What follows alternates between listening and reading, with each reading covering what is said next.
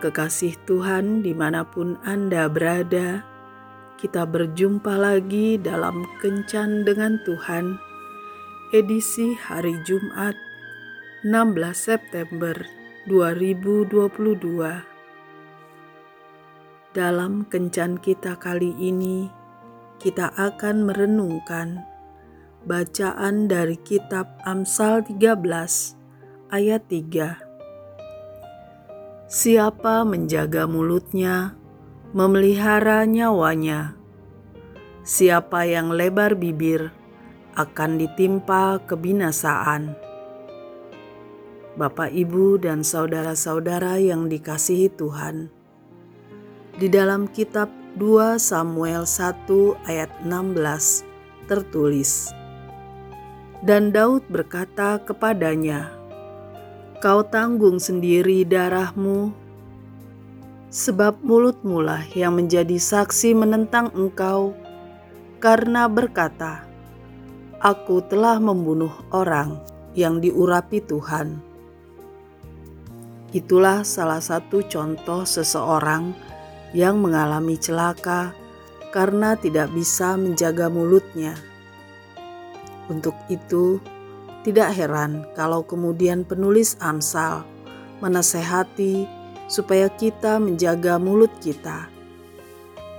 Amsal 13 ayat 3 menegaskan bahwa orang yang bisa menjaga mulutnya, maka dia akan memelihara nyawanya. Sebaliknya, siapa yang tidak bisa menjaga mulutnya, maka dia akan ditimpa kebinasaan.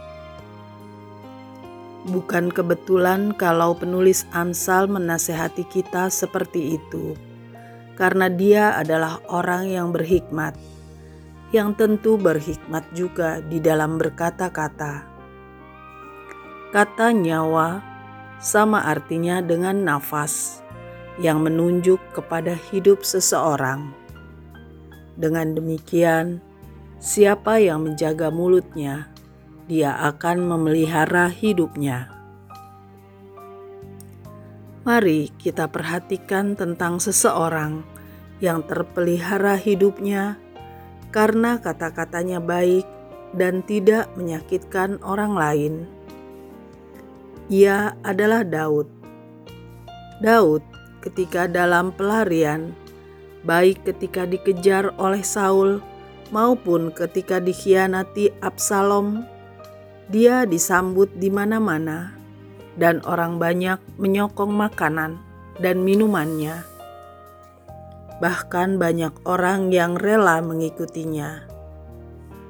Itulah salah satu sisi dari apa yang dikatakan dengan memelihara nyawanya.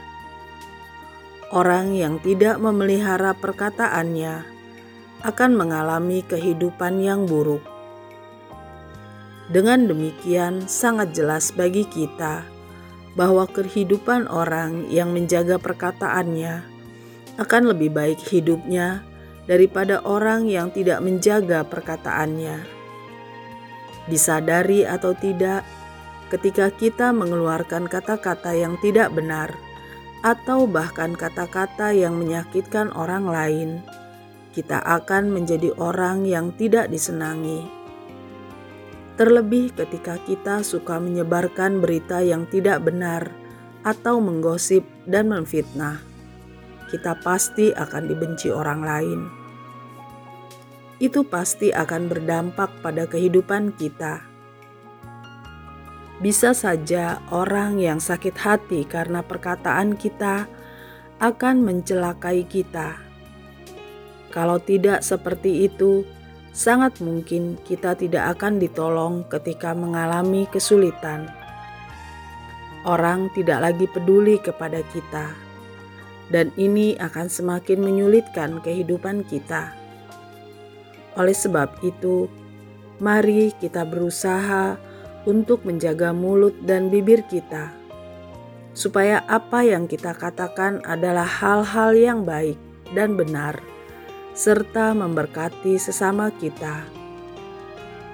Dengan perkataan yang baik, kita bukan saja membangun orang lain, tetapi sekaligus juga memuliakan Tuhan. Tuhan Yesus memberkati. Marilah kita berdoa. Tuhan Yesus, mampukanlah aku untuk bisa menahan mulutku dari mengatakan hal-hal yang tidak benar. Amin.